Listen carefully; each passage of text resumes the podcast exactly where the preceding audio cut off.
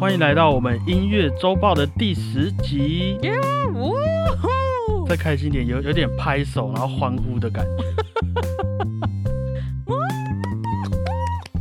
再次再次拍小力一点。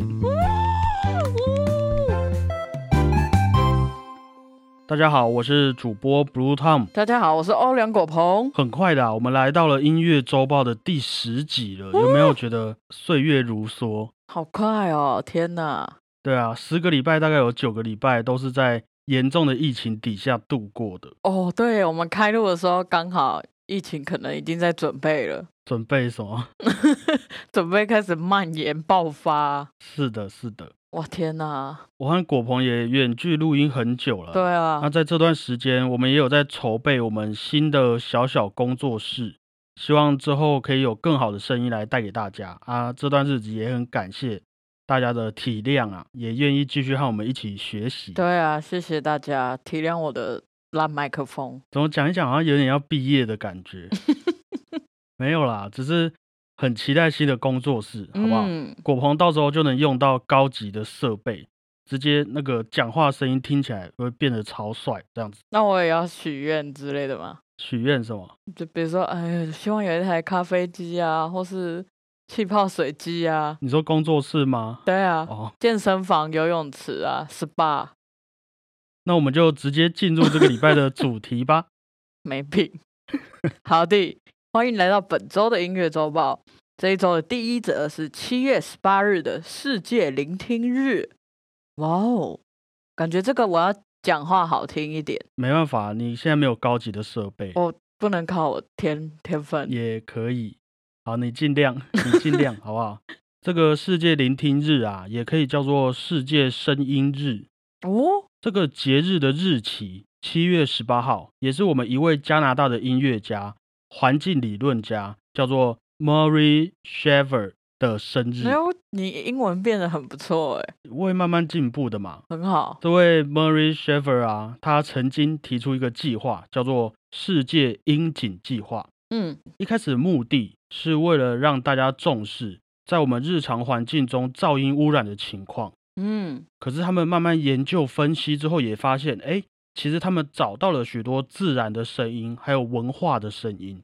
嗯，于是也开始想办法让大家慢慢重视、慢慢体会，用听觉去认识这个世界是什么样子的感觉。哦，好，有点抽象。对，其实像我们平常出去玩嘛，或是来到一个新环境，嗯，我们都很习惯用眼睛、用视觉来接收眼前的这片景象。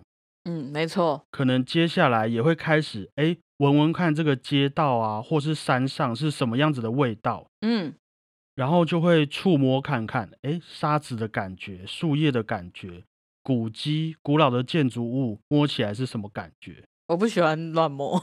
我喜我喜欢啊，我就是 人家说手贱就是这样，我就会去碰一下。可是我们真的很少，真的静下来，闭上眼睛聆听，我们在这个人为的环境啊，还有自然的生态环境里面，我们之间的平衡和关系到底是什么？没关系，我慢慢解释，你不用那个脸，慢慢来，好不好？不要紧张。在世界聆听日里面，他有提到一个单字叫做 soundscape。嗯就是声音的风景的意思。，soundscape。究竟在声音的世界里面呢、我们会怎么样看待这些我们所处的环境？哦，哇哦，我在打这份文案的时候啊，我也有试着闭上眼睛听听看，哎，我房间可以听到什么声音？嗯，我就发现我听到了电风扇、机车、救护车，还有远方不知道是不是工厂轰隆轰隆的声音。嗯，然后我再仔细听，背景还有一片沙沙的声音，应该是树叶摩擦的声音。哦，可是我本来一直期待我可以听到鸟叫啊，虫鸣鸟叫。现在夏天嘛，嗯，我坐在这边真的听不见了，突然会有一种觉得很失落的感觉，你知道吗？城市里面难免啊。对啊，就是莫名的突然认知到说，哎，我离大自然真的很远。嗯，一直以来，我们都很喜欢吃好吃的嘛，看到漂亮的，闻到香的味道，但是很少人要求要听到好听的声音。真的哎，你记不记得我们在联觉行销的那一集，我们也有聊到听觉也是会影响自己情绪和生理反应的很大一个元素。对，那我们就借这个机会，七月十八号今天的世界聆听日，来问问自己，问问身边的人，果鹏，你最喜欢还有最讨厌的声音是什么？我最讨厌的声音是壁虎的叫声。你说的声音是不是对，学得很像？对啊，为什么会讨厌这个？它就是这样而已、因为啊。我很害怕壁虎。哦，好吧，可以。那你最喜欢的声音是什么？我最喜欢的声音，海浪的声音，我也是哎、我觉得真的让我最享受的声音应该是大海的声音。真的哦，我记得这个是不是跟我们人在妈妈肚子里面听到的声音很像？是那种声音吗？你有听过超音波？哦，好，我跟你分享我这辈子听过最感动的声音好了。好，突然涌上情绪，那时候我真的是第一次听到这种声音的感觉。嗯那是我我妹怀孕，然后她去做产检，嗯就在听宝宝的心跳，嗯，然后她就照一照，然后突然咚咚咚咚咚，哇哦，你整个会呃就是一个新的体验的感觉耶，一种你没有过的经验。很感动。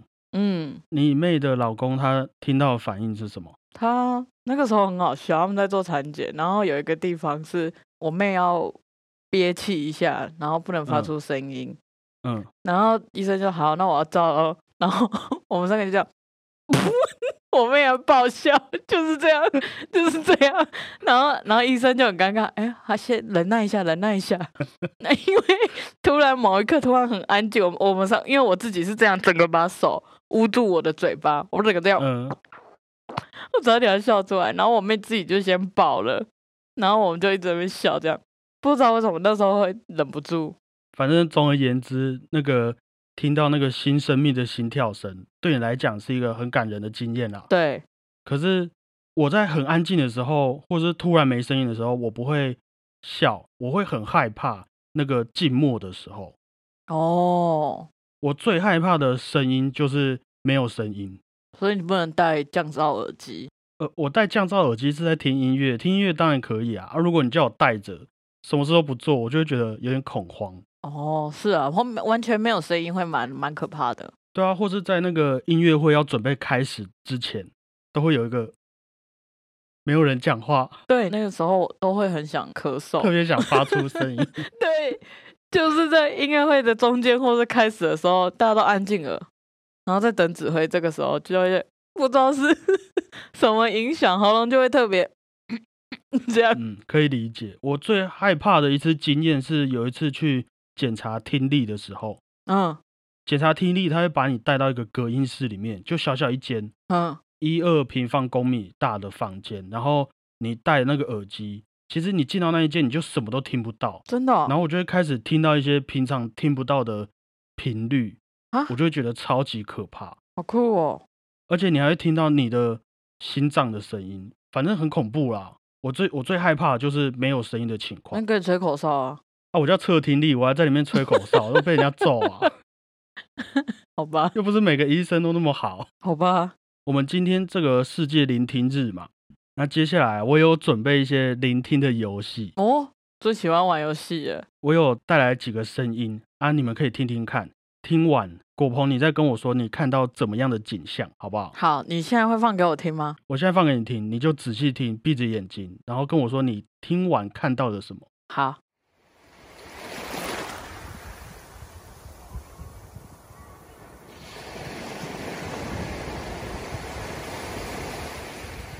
我看到没有那么大的海，日月潭这样子，类类似这种，这样子问好了，你有什么样的感觉我有什么样的感觉？会有点冷吧？？OK OK OK，、嗯，也很好，也很好。好，下一个，下一个。好。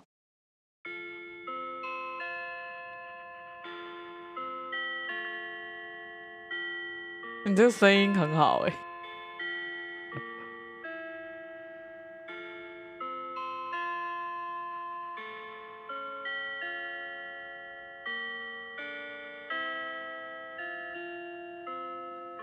你要听完吗？不要太久了。好，就学校啊，哦中山啊，对啊，那什么样的感觉啊？要开始跑步，跑回教室，不然会被骂。我也有看到说，我以前在跟同学玩那个把卫生纸弄湿，然后丢在墙壁上游戏的那个感觉。那个景象，哦，很怀念哦。嗯，我以前有丢口香糖，我觉得口口香糖最坏。有就被抓去罚站了。再来，我们再听听看下一个。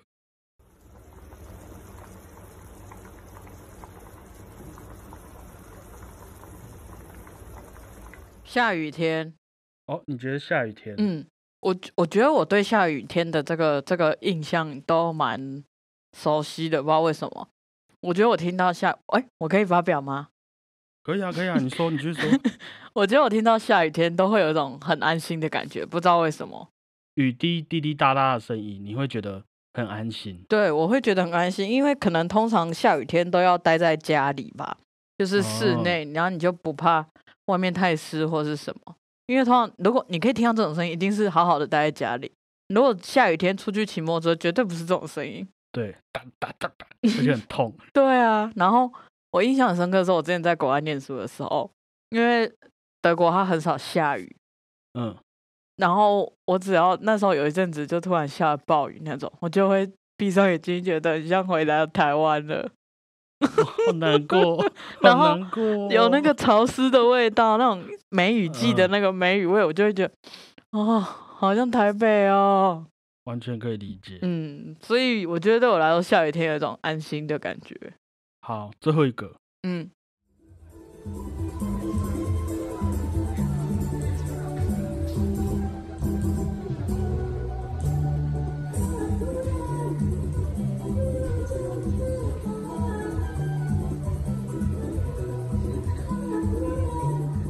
知道我家楼，我家住工业区，嗯，然后楼下有很多外籍劳工，然后他们都会听这种音乐。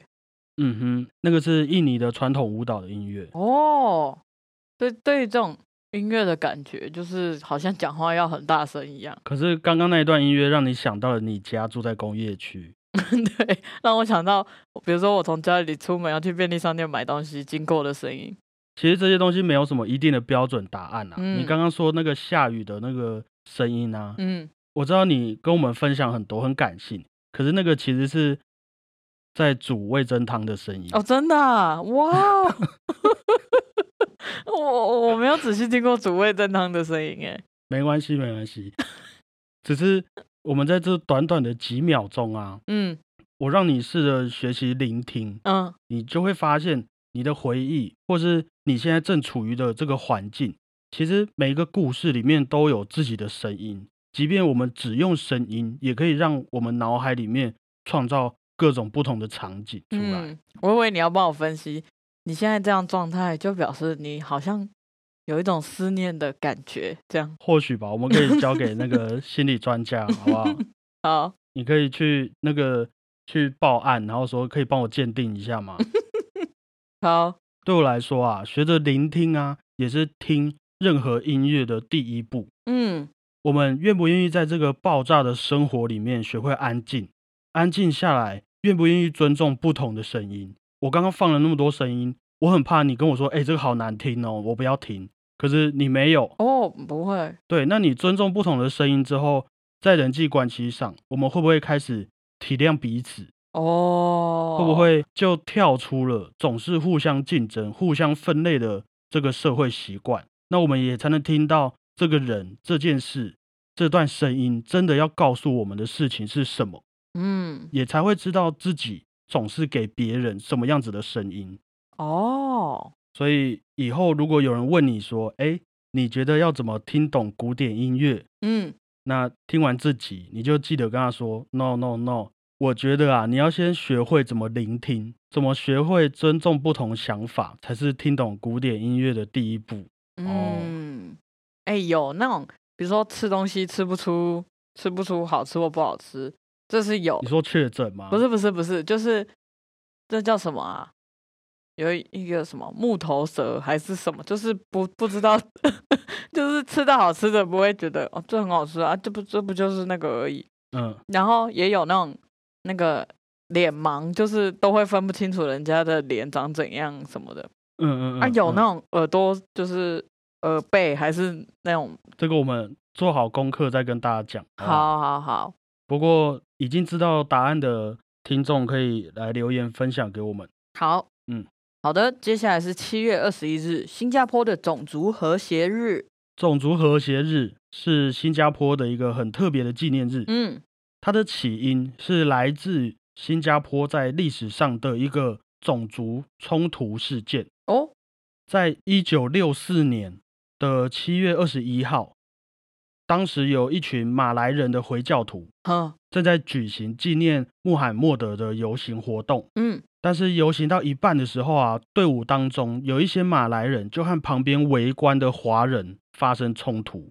哇哦，然后双方就暴打了起来，嗯，慢慢演变成一场很血腥的种族冲突。新加坡政府听到这件事之后啊，马上就派出警察，然后下令全岛戒严，直到八月二号才完全解除。哇塞，在这个九天的种族冲突里面啊，总共也有将近二十二人丧生，四百多个人受伤。哇，很多哎，对，然后在那一段期间，其实华人也都很害怕马来人，马来人也都很害怕华人。分辨得出来吗？对于他们来讲，可能看肤色或者听口音，应该都分辨得出来了。哦，啊，在新加坡独立之后啊，他们也汲取这个教训，为了要促进种族之间的和平，于是就定定了这个种族和谐日。这天有要做什么吗？哦，我慢慢讲哦。好，问一个很棒的问题哦，他们绝对不是说，哎呀，单纯纪念一下而已。嗯，当地的政府啊，甚至还会根据国家人种的数量，分配每一栋大楼居住的华人、印度人、马来人的比例。嗯，假设假设在新加坡，华人是百分之七十，嗯，马来人是二十趴，嗯印度人是十趴，那他就会分配每一栋居住的大楼也要有七十八的华人、二十趴的马来人跟十趴的印度人。哦，就是都一致这样。对他为了不要有华人区啊、马来人区啊，他为了避免这种情况，所以他下令这样子分配。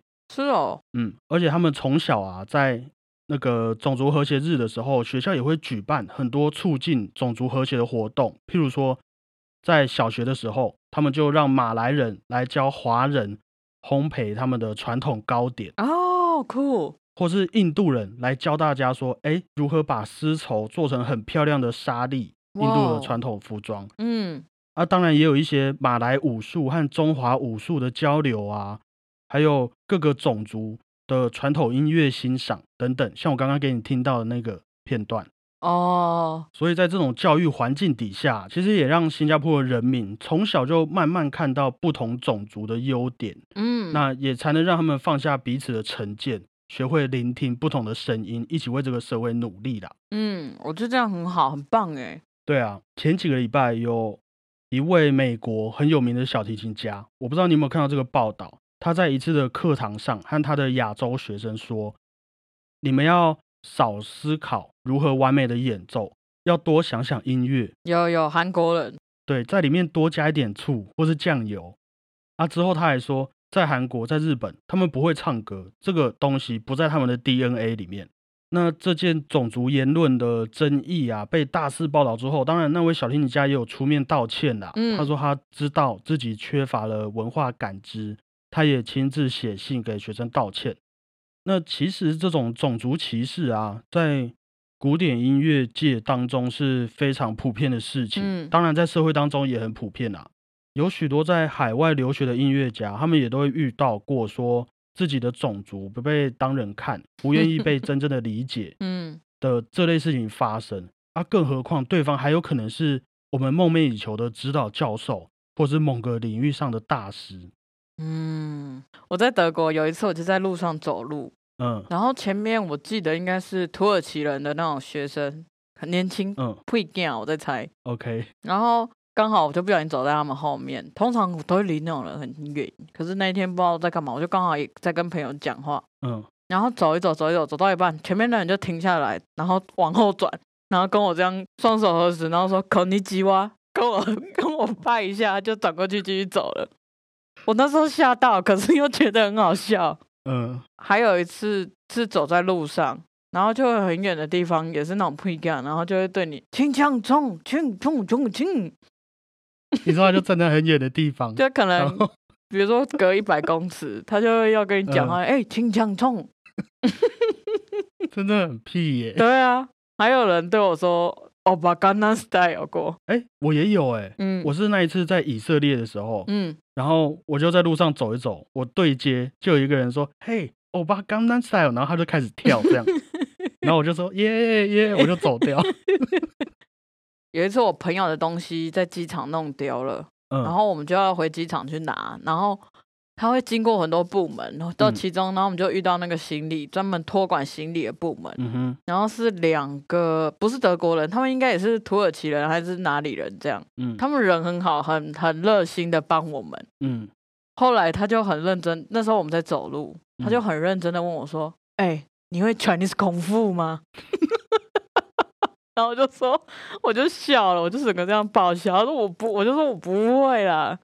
然后他就还呛他另外一个朋友说：“哎、他会，你要不要看？”然后另外一个朋友就这样不太理他。那时候我们找行李找了大概两三个小时，嗯然后那个人就带我跑来跑去。最后我要走的时候，他就他还在在跟我讲话说：“哎、你真的不会 Chinese 功夫吗？”我说：“我真的不会，我要走了，拜拜，谢谢啦。不要跟他们计较。”对啊，就是不要理他们就好了。对啊，我们遇到的事情还是比较偏有趣一点。当然，对有些人来讲一定不有趣啦。对啊，对啊，我有朋友被打一巴掌、欸，哈？为什么他？可能刚好遇到那种真的是神经病的那种，这应该不知道算歧视还是什么，应该也不是歧视，算衰？对对哦对，好吧。除了这个种族歧视以外啊，其实前几年被大肆报道的性别歧视也是。啊，你们有没有发现，我们在书本上看过的那些很厉害的音乐家、作曲家都是男生？嗯贝多芬、海顿、莫扎特，他们都是男生啊。好了，嗯可能柴可夫斯基是同性恋，可是还是男生。嗯难道没有女性的音乐家吗？当然有啊，但是当时的他们生在一个父权的社会制度底下，要成为一位音乐家、作曲家的代价，通常是很难想象的。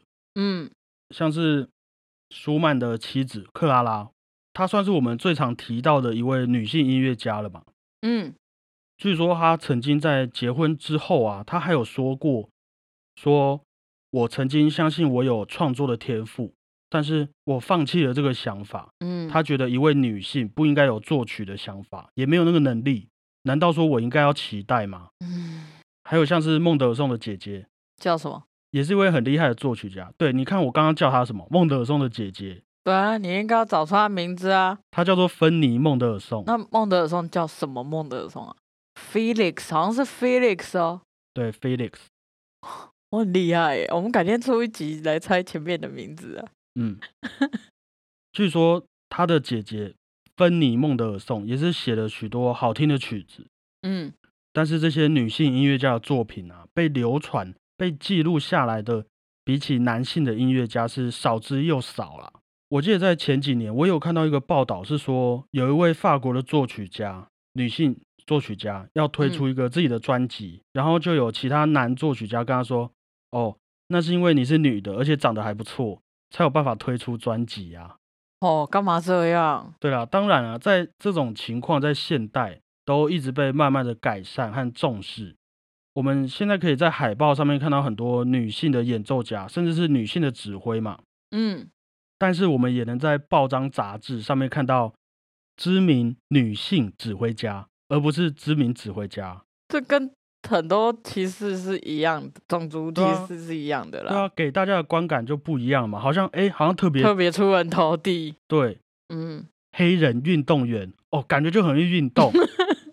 原住民歌神，啊，感觉就唱的比张学友厉害，这样子同性可以结婚。对同性恋设计师，哇，感觉就超会设计。可是我有看到一个还不错的练习，就是嗯质疑假设，假设自己今天在报道上看到知名男性音乐家，哎，我会不会有一样的感觉？看到白人运动员跟华人歌神，我们的思考方式会不会不一样？嗯啊，虽然不同文化、不同性别，真的有可能会有不同的优势和特色嘛，但是我觉得经过这样子问自己之后，帮自己过滤之后，我们也能知道自己对于这方面的判别会不会不小心，很容易的就造成歧视，或是对别人来说的伤害。台湾之光算歧视吗？其实这个真的超级争议的诶，对啊，嗯、所以啊，我觉得这个在行销上跟判别歧视上会造成影响，真的很难说啦。或许“台湾之光”这个词对我们来讲是没有影响的，嗯，可是对其他人来讲，说不定是一种伤害，一种歧视。对啊，对啊，所以可以试着问自己啦。假如说你今天看到其他之光，哎，会不会有一样的感觉？你的思考方式有没有一样？那你就可以知道说，哎，那你这样子是不是歧视？你是不是有偏见？OK，嗯，我自己是很期待那一天啊，就是有人跑过来说，哎哎，我跟你讲，那边有个黑人在拉二胡，哎，然后我们可以说，所以嘞，就是哎又怎样？或是有人跑来跟你说，哎，我昨天跟我爸妈出柜，说我是同志，哎，然后你也可以说，哦，所以嘞，然后呢，这样，就稀松平常的事情。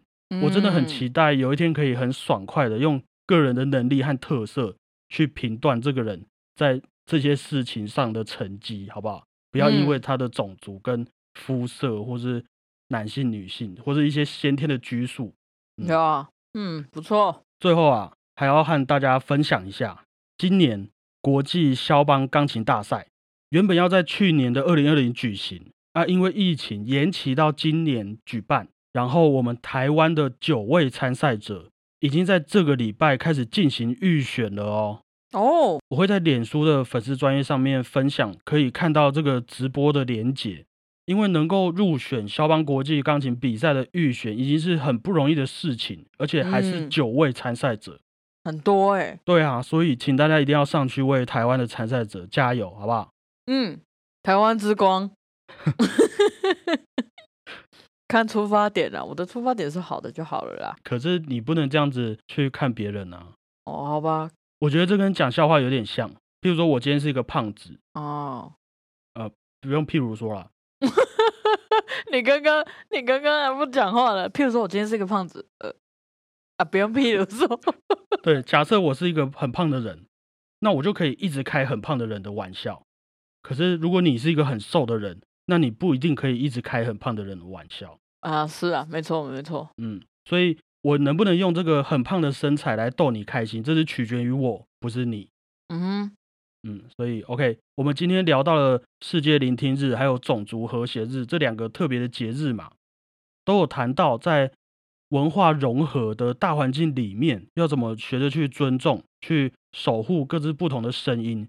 嗯，那节目的最后啊，也希望经过我们这世代的努力之后啊，未来的孩子们听到我们这个时代的，对他们来讲应该叫古典音乐，嗯，就是哎、你知道以前有个周杰伦什么什么，他们就会认知到说，哎、这个尊重包容的时代其实是很美好的哦。没错，好，那以上就是本周的音乐周报，希望大家会喜欢。那嗯，也希望大家可以订阅和分享这个节目给你的好朋友们听哦。谢谢大家，我是主播 Blue Tom，谢谢大家，我是主播欧良果鹏，拜拜。拜，哎、那我最后再分享一段声音给你，好不好？好啊，尽量留在家里，没有事不要外出，外出要戴口罩，不要在外面吃东西。你有想到什么画面吗？庄子。